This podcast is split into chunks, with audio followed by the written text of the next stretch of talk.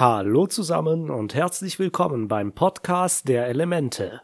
Diese Podcastaufnahme hat sich jetzt doch um ein ganzes Weilchen verschoben, aber das hat einen Grund. Vor kurzer Zeit ist mein Onkel gestorben und ich war mir nicht ganz sicher, ob ich das hier überhaupt ansprechen soll und nicht irgendeine andere Ausrede finden, aber ich würde das schon gerne hier irgendwie mit einfließen lassen. Sein Tod, seine Beerdigung und die Zeit darauf mit der Familie hat mich schon etwas besetzt und deswegen kam es hier zu dieser Verzögerung. Er war jetzt nicht unbedingt ein Onkel Iro, aber es gab schon ein paar kleine Parallelen. Er hat mir zum Beispiel das Backgammon-Spielen beigebracht. So wie Onkel Iro gerne Paischot spielt, habe ich mit meinem Onkel gerne zusammen Backgammon gespielt. Er hat mir dann zu meinem Geburtstag so ein großes hölzernes Backgammon-Board geschenkt. So eins, dass man wie ein Buch aufklappt und auf dessen Holz die Würfel dann immer so schön klappern. Ich bin dann mit der Zeit und unter seiner Anleitung immer besser geworden. Ich hab's aber irgendwie niemals geschafft, ihn zu schlagen. Er hat einfach immer besser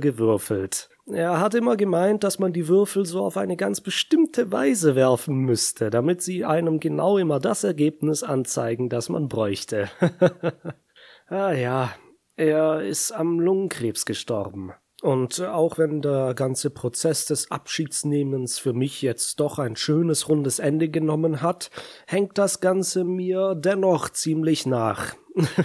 Warum sollte es das auch nicht tun? Er war ja immerhin ein recht großer Einfluss in meinem Leben. Naja, das ist jedenfalls der Grund, warum ich diese Episode des Podcasts so lange vor mich hergeschoben habe. Wie gesagt, ich wollte das euch wissen lassen, weil ihr doch so fleißig diesen Podcast anhört und mir so viel Feedback und vor allem gutes Feedback gebt. Ich habe das gar nicht mitbekommen, dass man auf Spotify jetzt auch kommentieren kann und Umfragen einstellen kann. Als ich dann einmal auf der Website im Dashboard gesehen habe, was da alles an Kommentaren zurückgekommen ist, weil die das einmal automatisch mit einer Frage bestückt haben. Ich weiß gar nicht, was war das? Wie fandet ihr diese Podcast-Folge?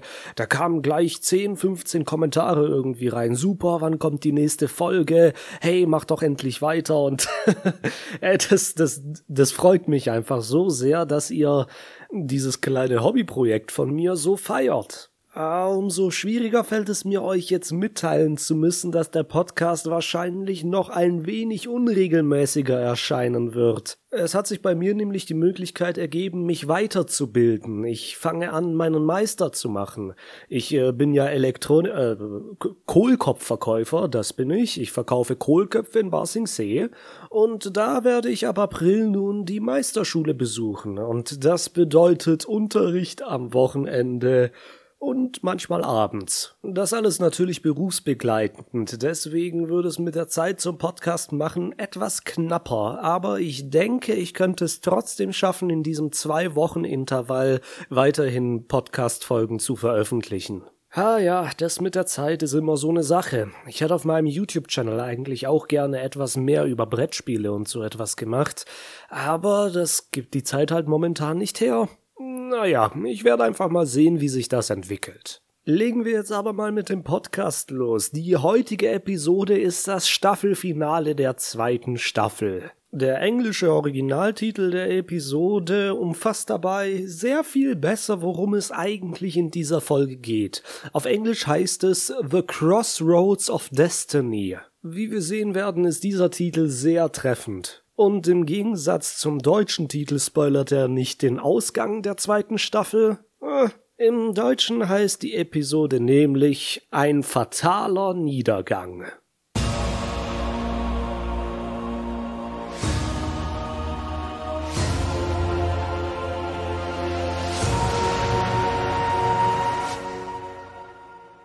Wir schließen direkt an die letzte Episode an, in der Aang eine Vision von Katara hatte, wie sie in Schwierigkeiten steckte.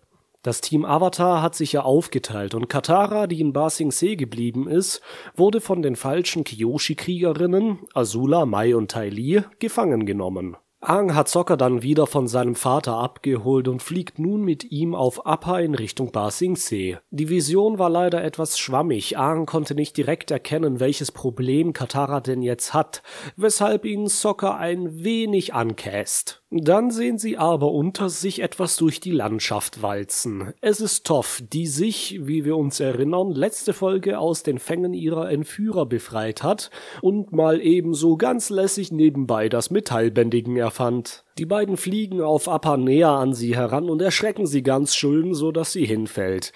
Sie kann eben nichts sehen, was sich nicht auf dem Boden befindet. So kommt das Team Avatar also wieder Stück für Stück zusammen. Eine kleine Szene nehme ich hier jetzt schon vor. Die beiden sitzen auf Appa und Toff fragt Aang, wie es mit dem Guru lief. Boah, ja, eigentlich nicht so gut, aber das überrascht mich jetzt irgendwie nicht, schwindelt Aang und sagt, dass er den Avatar-Zustand jetzt voll drauf hat. Och Mann, Aang, ich dachte, das Chakra von wegen sich selbst belügen hättest du schon gelöst, verdammt nochmal. Naja, was ich hier aber noch ganz süß finde, ist, wie sich Toff an Zocker klammert. Wahrscheinlich tut sie das, weil Appa gerade keinen Sattel hat und für sie als Blinde es etwas unangenehm ist, auf dem Kopf zu sitzen. Aber wie wir aus der Folge der Schlangenpass wissen, hat Toff ja vielleicht einen kleinen Crush auf Zocker. Und dass sich die sonst so starke und unabhängige Toff hier so an ihn klammert, zeigt auch nochmal ihre zarte Seite. Finde ich schön. Währenddessen plant Azula mit den Agenten des Dai Li einen Putsch. Sie stehen in einem grün beleuchteten Gewölbe. Ich könnte mir vorstellen, dass das unter dem Laogai-See ist, obwohl diese Basis wurde ja zum Spurenverwischen aufgegeben. Äh, wir werden schon noch herausfinden, wo das ist, denn es gibt noch ein paar geheime Orte in Ba Sing Se. Jedenfalls sagt Azula, dass der König und die fünf Generäle dem Dai Li nicht trauen, da sie ja schon ihren Chef Long Feng weggesperrt haben. Sie macht den Agenten Angst, dass sie bald mit ihnen weitermachen werden. Ah, eine sehr effektive Taktik. Der feindlichen Seite böse Motive unterstellen, die euch selbst schaden. Ich weiß jetzt nicht, wie wahrscheinlich es wirklich ist, dass der König einfach so das Daili abschafft, aber bei den Soldaten scheint das schon einen Eindruck zu hinterlassen. Aber es ist nicht nur das, sondern auch die Art und Weise, wie sie spricht, schüchtert die Soldaten sehr ein. Long Feng hat ihr das Kommando für diese Aktion übertragen und sie sagt, dass sie erbarmungslos gegen jede Illoyalität und Zweifel vorgehen wird. Ah, diesem einen Soldaten mit der Narbe im Gesicht scheint das besonders zu treffen. Ich denke, dass einige von ihnen sich der Sache nicht ganz sicher sind. Jedoch ist Azulas Präsenz und Ausstrahlung so furchteinflößend und doch begeisternd, dass die Soldaten gar nicht anders können, als ihre Führung zu akzeptieren. Der Plan ist also, den König und gleichzeitig die obersten fünf Generäle, mit denen Katara in der letzten Folge noch die Invasionspläne in die Feuernation besprochen hat, gefangen zu nehmen. Es ist wichtig, dass das alles schnell und heimlich geschieht, dass das Machtvakuum, das dadurch entsteht, nicht durch jemand anderes gefüllt werden kann. Nein, der Platz ist für, naja, wen eigentlich? Long Feng oder Azula? Äh, das werden wir schon noch sehen. Die Dai-Li-Agenten treten jetzt weg und Azula erntet Lob für ihre Rede von Mai und Tai Li. Jedoch meint sie, gibt es noch zwei Problemfaktoren, nämlich den Avatar und Suko und Iro. Für die letzten beiden haben sie ja schon Vorkehrungen getroffen. Iro und Suko sind der ominösen Einladung gefolgt und gehen mit ihrem Tee in der Thermoskanne zum Palast. Sie sind schön gekleidet und ich nehme an, in der Kiste haben sie den Tee, der darin warm gehalten wird. Die Thermoskanne halt. Iro ist sehr stolz. Er dachte eins, als er diese Stadt damals noch belagert hat, dass er als Eroberer in den Palast gehen würde, aber nun kommt er als Gast mit Tee für den König. Suko ist auch froh. Sein neues Leben und sein neues akzeptiertes Schicksal stehen ihm wirklich sehr gut. Im Palast schenken sie also schon den Tee ein und warten auf den Erdkönig. Sie warten schon etwas länger und als dann eine Gruppe Daili-Agenten reinkommt und sie einkreist, merken sie nun, dass hier etwas nicht stimmt. Dann kommt Azula rein und Suko ist sehr überrascht. Azula stellt das Daili ihnen vor und sagt, sie seien zwar nur Erdbändiger, aber wären von einer Besessenheit, die der der Feuernation sehr ähnlich ist. Aha, das ist sehr interessant. Nur Erdbändiger, da sieht man mal wieder, wie die Feuernation auf andere Völker sieht. Da schwingt dieser subtile Rassismus mit, der in der Serie sehr schwer zu sehen ist. Aber wenn man sich dann die Motivation der Feuernation für diesen ganzen Krieg ansieht, dann kommt da deutlicher Rassismus zum Vorschein. Das Feuer als das überlegende Element und deren Bändiger als Herrscher über die anderen, niedrigeren Elemente und Menschen. Nur Erdbändiger eben, hä? Aber Azula sagt es ihr trotzdem, sie haben eine Besessenheit wie die Feuernation.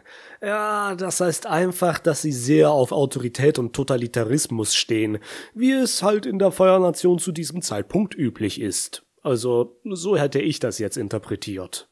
Iro und Suko sind jetzt jedenfalls eingekreist, aber Iro hat da so einen Trick auf Lager. Zuerst sorgt er für etwas Ablenkung, indem er sagt, dass er vorführen will, wie er zu seinem Spitznamen, der Drache des Westens, gekommen ist. Er nimmt einen Schluck Tee und spuckt Feuer. Das nenne ich mal einen Überraschungsangriff. Jedoch ist das nicht der Grund für seinen Spitznamen. Soll ich das jetzt schon vorausnehmen? Ach, komm, was soll's. Iro hat mal einen Drachen getötet. Äh, ja, da guckt ihr was. Wie wir ja schon gesehen haben, war Rokus Begleittier ein Drache. Von denen gab es mal einige, aber so wie Menschen eben sind, jagen sie gerne coole und mächtige Tiere, und das hat schlussendlich zu deren Aussterben geführt. Der letzte Drache, so heißt es, wurde von Iro getötet, was ihm dann den Titel Drachen des Westens einbrachte. Jeder Feuerbändiger, der einen Drachen tötet, kriegt diesen Titel. Jedoch hat die Geschichte einen Haken. Ihr könnt euch doch nicht wirklich vorstellen, dass der friedliebende und harmonische Onkel Iro einen Drachen für einen Titel tötet, oder? Ah, da werden wir dann noch dazu kommen, wenn wir in der dritten Staffel angelangt sind. Suko und Iro flüchten jetzt. Er schlägt mit einem Blitz ein Loch in die Wand und springt aus dem ersten Stock in den Garten. Suko jedoch bleibt zurück. Er ruft seinem Onkel zu, dass er genug vom Weglaufen hat und er sich seiner Schwester jetzt entgegenstellen will. Och nö, Suko, lass den Scheiß doch. Azula fackelt jedenfalls nicht lange. Die Herausforderung von Suko zum Agnikai nimmt sie nicht an. Suko macht jetzt eine interessante Bändiger-Figur. Er zieht eine Welle aus Feuer vor sich nach oben und schießt dann den entstehenden Feuerball. Das erinnert mich in der ersten Bewegung sehr an die Attacke, die Katara gegen ihn am Nordpol eingesetzt hat, und die zweite Bewegung, dieses Wegstoßen, sieht auch ein bisschen wie eine erdbändiger Figur aus. Seitdem Iro ihm diese Ansprache über die vier Elemente in der Episode Hartes Training gegeben hat, scheint die Art zu bändigen bei Suko, aber auch bei Aang ein wenig vielfältiger zu sein. Vor allem in der dritten Staffel werden wir das deutlich zu sehen bekommen. Die ganze schöne Technik bringt aber leider nichts. Das Dai Li wehrt die Attacke ab und fesselt Suko mit ihren Steinhänden. Tja, so viel zum Thema ehrenhafter Kampf. Suko kommt in Gefangenschaft und Iro kann flüchten. Aang, Sokka und Toph sind inzwischen jetzt auch im Palast eingetroffen. Der Erdkönig versichert, dass es Katara gut geht. Sie war zuerst bei den fünf Generälen und dann ist sie mit den Kiyoshi-Kriegerinnen weggegangen. Naja, er weiß eben nicht, dass das die falschen Kiyoshi-Kriegerinnen sind. Er meint aber, falls Gefahr in der Luft liegen würde, würde sein Bär Bosco das sofort mit seinem feinen Instinkt merken. Bosco schläft neben ihm und guckt dann auf diese Erwähnung ziemlich verpennt in die Kamera. Ich weiß nicht, der erinnert mich irgendwie ein bisschen an meinen Hund, den Louis. Das ist ein richtig faules Schweinchen. Da könnte draußen die Welt untergehen und ihn wird's nicht interessieren, solange es nicht irgendwie Leckerlis regnet. Aang hatte mit seiner Vision jedoch recht. Katara ist gefangen. Sie ist auch an diesem geheimen Ort in einer Kristallhöhle eingesperrt. Und genau in dieselbe Kristallhöhle wird jetzt auch Suko geworfen. Na, das nenne ich mal ein eigenartiges Zusammentreffen. Aang und Toph gehen jetzt jedenfalls in ihr Haus im oberen Ring. Das Haus ist leer, Katara ist wohl doch in Schwierigkeiten. Doch dann klopft plötzlich jemand an der Tür. Toph erkennt natürlich, wer er ist. Es ist Onkel Iro. Aang und Sokka sind natürlich total erschrocken, aber Toph hatte mit Onkel Iro schon eine Begegnung, ein feines Gespräch bei einer guten Tasse Tee. Deswegen steht sie ihm sehr positiv gegenüber. Iro berichtet dem Team Avatar, dass Azula in der Stadt aufgetaucht ist. Sie hat sowohl Suko als auch Katara gefangen genommen und Iro müsste sich nun mit dem Avatar zusammenzutun, um sie zu retten. Sokka gefällt es natürlich nicht, dass sie Suko helfen sollen, aber im Grunde genommen sind ihre Chancen besser, wenn sie gemeinsame Sache machen. Und Iro hat auch ein kleines Ass im Ärmel. Er hat jemanden mitgebracht, einen Daili-Agenten, gerade den mit der Narbe, den Azulas Ansprache so verunsichert hatte. Dieser macht sich gar nicht erst die Mühe, irgendwelche Geheimnisse geheim zu halten. Nein, er sprudelt wie ein Wasserfall. Er erzählt natürlich vom Putsch und von den Kristallkatakomben, das alte Ba das unter dem Palast liegt. Dort sind die geheimen Treffpunkte des Dailis und genau dort sind auch Suko und Katara gefangen. Gefangen ist auch noch Long Feng. Ihm wird gerade Bericht erstattet von einem Dali-Agenten, wie gut und flüssig das alles abläuft. Er sagt, dass die gesamte Mannschaft sehr beeindruckt von Azula ist. Sie kooperiert nicht nur, sondern hat gleich das ganze Kommando übernommen. Sie sei furchteinflößend, aber auch inspirierend. Ah, da guckt Long Feng ein bisschen stutzig. Könnte das vielleicht ein Problem für ihn werden? Wir werden es noch sehen, aber jetzt gehen wir erstmal zu den anderen Gefangenen, Suko und Katara. Er sitzt auf dem Boden mit dem Rücken zu ihr und schweigt. Katara lässt ihre ganze Wut raus. Sie sagt, er sei nur hier, um Aang eine Falle zu stellen und dass er ein ganz schlechter Mensch ist. Er ist grausam, wie er sie immer verfolgt. Er will den Avatar schnappen und der Welt die letzte Hoffnung nehmen. Aber ihm liegt das ja im Blut, weil er ist ein Mensch von der Feuernation und somit geboren, um zu töten. Ein richtig böser, böser Mann. Oh. Katara kanalisiert ihre gesamte Wut auf Suko. Dieser Krieg, geführt durch die gewalttätige Feuernation, hätten ihr ihre Mutter genommen und Suko ist daran mitschuld. Jetzt wird es aber interessant. Suko dreht sich zu ihr und sagt, dass sie damit eine Gemeinsamkeit haben. Ja, irgendwie stimmt das schon. Der oberste Führer dieses Krieges ist ja der Feuerlord und der könnte eigentlich veranlassen, dass der Krieg vorbei ist. Genau dieser Mensch, Sukos Vater, ist auch daran schuld, dass seine Mutter nun nicht mehr bei ihm ist. Ah, sie haben also schon einen Common Ground gefunden, sozusagen. Aber worüber unterhalten sie sich jetzt noch? Es gibt noch eine zweite Szene mit den beiden, bevor sie befreit werden, und die werde ich jetzt auch hier hervorziehen. Aber zwischen diesen beiden Szenen vergeht ja natürlich auch Zeit. Ich nehme mal an, dass die beiden zusammen vielleicht ein paar Stunden dort drin in der Höhle gesessen haben.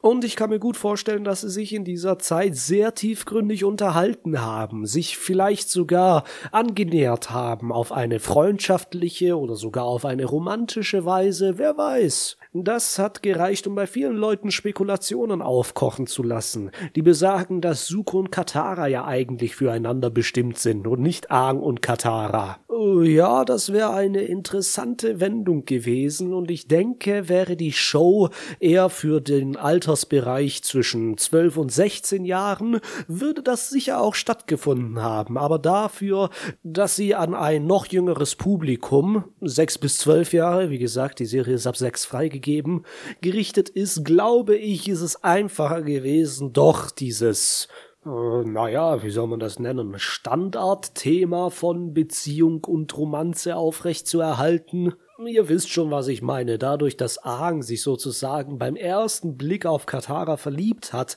als er aus dem Eisberg gekommen ist, war das schon prädestiniert, dass die beiden am Ende der Serie jetzt doch zusammenkommen. Wie gesagt, ich glaube, es ist einfach für den Gesamtrahmen und Ausdruck der Serie stimmiger. Anders ist das bei der Legende von Korra. Da wechseln die Beziehungen zwischen den Protagonisten und Protagonistinnen schon häufiger. Aber diese Serie ist natürlich auch an ein älteres Publikum, hätte ich gesagt, 12 bis 16 Jahre gerichtet. Aber so als durchschnittlicher Zehnjähriger, wenn ich das jetzt mal so über den Daumen peilen darf, hätte ich gesagt, wäre man dann schon ganz zufrieden, dass Katara und Aang am Ende doch ein Liebespaar werden. Nicht Suko und Katara. Das wäre für viele, die sich mit Aang identifizieren, ein ziemlicher Stich im Herzen. Wenn man als Kind eine Serie sieht und vor allem eine wie Avatar, wo es so viele Themen gibt, die eigentlich nicht direkt an Kinder gerichtet werden. Ihr wisst ja, Genozid, Vernichtungskrieg, das ganze Zeug, wäre so ein Liebeswirrwarr vielleicht ein bisschen deplatziert. Aber was meint ihr dazu? Schreibt es mir gerne auf YouTube in die Kommentare oder, das ist jetzt eine gute Möglichkeit, um das neue Umfragetool bei Spotify zu nutzen, nehmt an der Umfrage teil und kommentiert auch gerne auf Spotify diese Folge, damit ich weiß, was ihr davon haltet. Suko und Katara oder Aang und Katara? Was meint ihr? Was hättet ihr schöner gefunden? Wie gesagt, ich ziehe jetzt diese Szene etwas vor. Katara sagte, dass sie, wenn sie sich das Gesicht des Feindes vorstellt, immer Sukos Gesicht vorgestellt hat. Ah, das bezieht er natürlich direkt auf seine Narbe. Wie könnte er auch anders?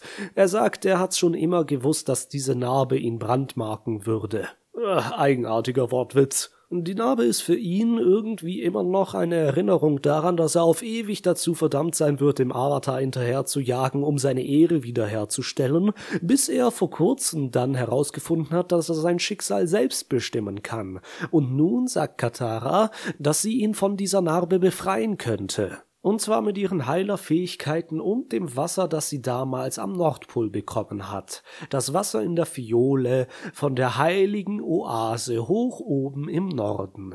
Dieses besondere Wasser könnte tatsächlich Sukos Narbe verschwinden lassen. Und Suko willigt ein, er schließt die Augen, Katara stellt sich vor ihn und hält eine Hand auf seine Narbe. Doch bevor sie dann mit dem Heilen anfangen kann, bricht die Wand auf und hinein kommen Iro und Aang. Die beiden haben sich zuvor von Sokka und Toff getrennt, da sie zuerst den König über die falschen Kyoshi-Kriegerinnen und den Putsch informieren wollten. Toff hat die geheime Stadt unter dem Palast erspüren können und einen kleinen Tunnel schon mal vorgefertigt, den Aang dann schlussendlich erweitert hat.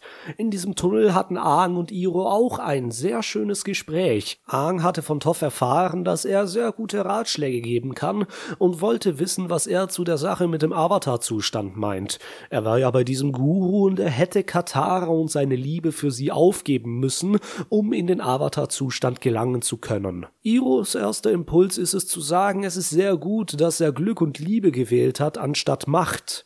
Ja, an sich immer eine gute Einstellung, aber Aang ist sich weiterhin unsicher. Was, wenn er diese Fähigkeit braucht, um den Krieg zu gewinnen, um die Zukunft zu retten? Nun, das ist eine Frage, die Iro nicht beantworten kann, aber er hat ein hübsches Gleichnis dafür. Selbst wenn es manchmal so ist, als würde man durch einen langen dunklen Tunnel gehen, was die beiden ja gerade tun, muss man einfach nur mutig weiter geradeaus laufen, bis man dann am Ende zu einem schöneren Ort kommt. Und gerade als er das sagt, durchbricht Aang die Wand zur unteren Ebene der verborgenen Stadt. Es ist auch wirklich sehr schön. Es scheint eine Art Arena oder Saal zu sein. Ich könnte mir gut vorstellen, dass da drin früher Erdbändiger miteinander gekämpft haben. Und sie ist wunderbar beleuchtet von den grünen Kristallen, die überall aus den Felsen sprießen. Iros Rat ist aber auch ganz gut gewesen. Die Sorge vor einer düsteren Zukunft sollte dich nicht daran hindern, mutig weiter dein Leben zu leben und voranzuschreiten, dich zu entwickeln, die Sachen auf dich zukommen zu lassen, um ihnen dann mutig entgegenzutreten. Denn, wie gesagt, man weiß nie, wo einen das Leben am Ende hinführt. Vielleicht ist es ja tatsächlich ein sehr viel schönerer Ort. An der Erdoberfläche sieht es allerdings nicht so schön aus. Der Putsch ist schon im vollen Gange und wir sehen, wie die Dali-Agenten alle fünf Generäle gefangen nehmen. Sokka und Toff eilen in den Thronsaal und sie kommen noch rechtzeitig. Der König ist noch nicht gefangen genommen. Aber da sind auch zwei Kyoshi-Kriegerinnen, Mai und Tai Li. Toff fällt es zuerst auf, dass das nicht die echten Kyoshi-Kriegerinnen sind und ein kleiner Kampf entfesselt sich. Der geht aber nicht sehr lange. Azula nimmt den Erdkönig als Geisel, Toff und Sokka müssen sich ergeben. Sogar Momo wird gefangen genommen. Jetzt marschiert Long Feng herein und er hat die Dai-Li-Agenten hinter sich. Es ist der Moment, an dem er Azula eigentlich hintergehen wollte. Er befiehlt ihnen, sie gefangen zu nehmen, doch die Dai-Li-Agenten hören nicht auf ihn. Was ist denn da los? Nun ja, Azula hat dafür eine Erklärung. Sie wissen noch nicht, wie sie sich entscheiden sollen. Und damit meint sie, dass die Agenten nicht wissen, wer von diesen beiden, also Azula oder Longfeng, den rechtmäßigen Anspruch hat, hier zu herrschen. Azula sagt, dass sie Longfengs Geschichte aus seinen Augen ablesen kann. Er wurde mit nichts geboren. Er musste sich durch Komplotte und Lügen hochkämpfen zu der Position, die er heute hat. Aber richtige Macht, sagt sie weiter, das göttliche Recht zu herrschen, das ist etwas, womit man geboren wird. Aha, das Argument des Adels. Macht wird vererbt. Das funktioniert aber auch nur dann, solange die Untertanen damit einverstanden sind. Heute sind wir ja zum Glück sehr viel weiter. Da wird Macht nicht einfach vererbt. Nein, Geld wird vererbt und das ist eigentlich das gleiche wie Macht. Äh, Mist. Jedenfalls kommt Long Feng sehr ins Schwitzen. Asulas Präsenz ist wieder unglaublich. Er gibt sich geschlagen. Asula setzt sich auf den Thron und nun scheint es so, als wäre sie die Herrscherin von Ba Sing Se. Gut, nee, eigentlich nicht gut. Ich meine, gut, gehen wir jetzt mal weiter zu Iro, Suko, Aang und Katara. Die beiden haben es ja geschafft, in ihr Gefängnis vorzudringen und befreien sie nun. Sie fallen sich in die Arme, aber Aang und Suko tauschen ein paar eigenartige Blicke aus. Ja, das würde ich auch ein wenig eigenartig finden. Mein Erzfeind kommt, um mich zu befreien. Hm. Suko fragt Iro, warum er ausgerechnet den Avatar mitbringt, und er zeigt auch einige ziemliche Aggressionen, aber Iro hält ihn zurück. Aang und Katara gehen schon einmal voraus. Als sie geht, blickt Katara noch einmal traurig zu Suko hinüber. Sie hat in der Zeit, in der sie sich mit ihm unterhalten hat, in dieser Höhle wohl etwas Gutes in ihm gefunden. Wie das wohl ausgeht, nun, damit will Iro jetzt mit ihm drüber reden. Er sagt, dass er nun an einem Scheideweg seines Schicksals steht und dass er nicht mehr dieser kleine wütende Junge ist, sondern ein erwachsener Mann. Es wird an der Zeit für ihn eine Entscheidung zu treffen, und zwar eine gute Entscheidung. Eine ähnliche Ansprache, die er ihm schon damals unter dem Laugeisee gegeben hat. Doch bevor sich noch irgendjemand irgendwelche Gedanken machen kann, wachsen auf einmal mit einem lauten Krachen Kristalle aus dem Boden und setzen Iro fest. Zwei Daili-Soldaten kommen mit Azula hinein. Sie sagt, dass sie es erwartet hätte, von Iro ein Verräter zu sein, aber Suko, nein, das auf keinen Fall. Sie versucht Suko ein wenig zu umgarnen, ihn von dem Schicksal wegzuleiten, das ihm Iro vorschlägt. Sie sagt, er kann seine Ehre wiederherstellen, denn schließlich hat sie diesen Putsch und alles an diesem Tag sehr genau geplant. Kein Detail wurde ausgelassen. Dies soll der größte Tag der Feuernation werden, an dem sie Basingsee aus dem Inneren gestürzt haben. Iro sagt, dass diese Art der Erlösung nichts für ihn ist. Aber Azula beharrt darauf, wenn dieser Tag vorbei ist, wird er alles wieder haben, was er einmal verloren hatte.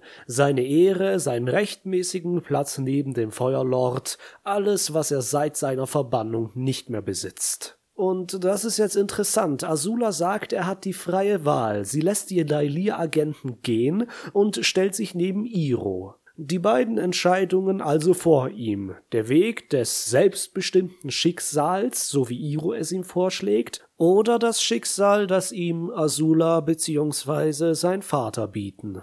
Oh ja, der englische Titel The Crossroads of Destiny gibt diesem Moment alle Ehre. Das ist jetzt tatsächlich eine sehr schwierige Entscheidung für Suko, aber was mich wundert ist, dass Azula ihm hier die freie Wahl lässt. Wie sie ja selbst gerade gesagt hat, hat sie das alles durchgeplant. Deswegen bin ich mir nicht ganz sicher, ob sie ihren Bruder so gut einschätzen kann oder ob sie dieses Risiko tatsächlich einfach eingegangen ist, weil sie sowieso überlegen wäre. Wie genau sich Suko entscheidet, kriegen wir jetzt noch nicht mit. Wir gehen erstmal zu Katara und Aang, die durch diese große Kristallhalle laufen. Bevor sie entkommen können, greift sie aber Azula an und hält sie auf. Ein kleines Gefecht findet statt, aber das ist schnell vorüber. Sie stehen sich nun gegenüber, Aang und Katara auf der einen Seite und Azula auf der anderen. Dann fliegt aber ein Feuerball zwischen sie. Es ist Suko. Er kommt auf beide Parteien zu. Das ist jetzt der Moment der Entscheidung. Er könnte sowohl Azula angreifen als auch Aang und Katara.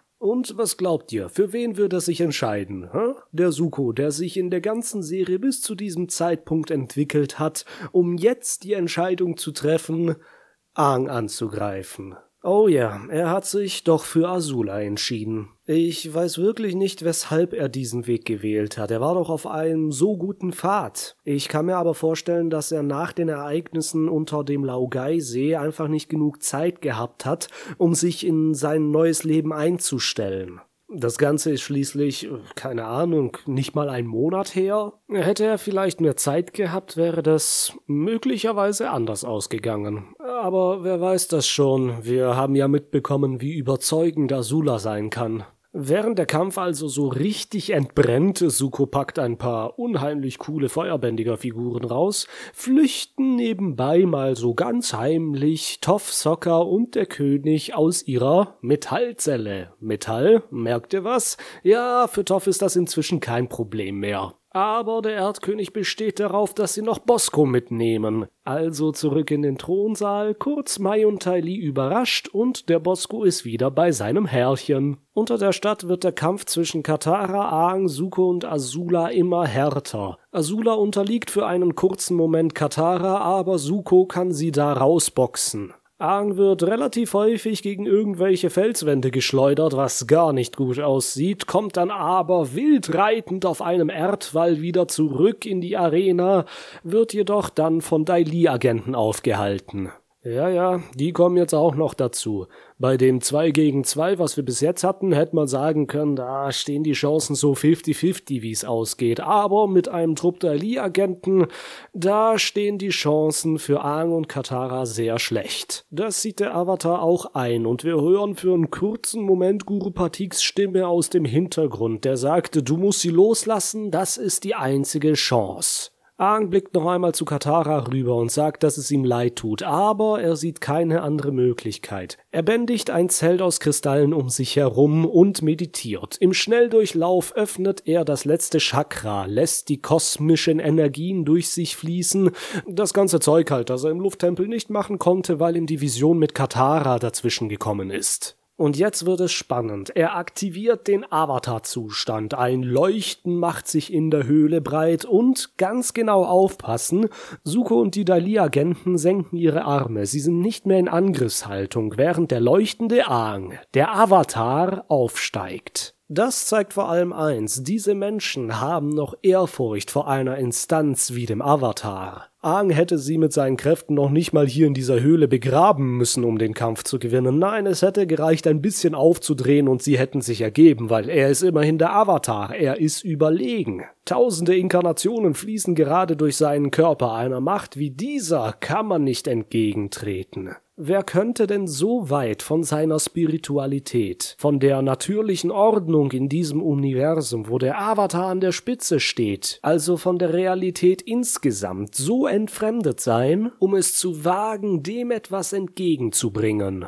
Ach ja, Azula, klar, wer denn sonst? Sie hatte ein ganz anderes Mindset. Die Propaganda der Feuernation und das, was sie seit ihrer Kindheit in den Kopf geschüttet bekommen hat, hat ihr beigebracht, dass es nichts anderes über der großartigen Feuernation und ihrem Führer, dem Feuerlord, gibt. Und sie, als die Tochter des Feuerlords, für sie gelten diese Regeln sowieso nicht. Sie kann sich herausnehmen, was sie will, und deswegen schießt sie einen Blitz auf Aang, genau in dem Moment, in dem er im Avatar-Zustand ist. Das hier ist so ein Moment, wo eine Sekunde richtig, richtig lange dauert. Aang fällt hinab, Katara kann ihn gerade noch fangen. Sie ist auf einer Welle zu ihm geritten und hat die anderen ein bisschen weggespült, während sie noch abgelenkt waren von dem Spektakel, das sie gerade erlebt hatten. Der Avatar ist im wahrsten Sinne des Wortes gefallen.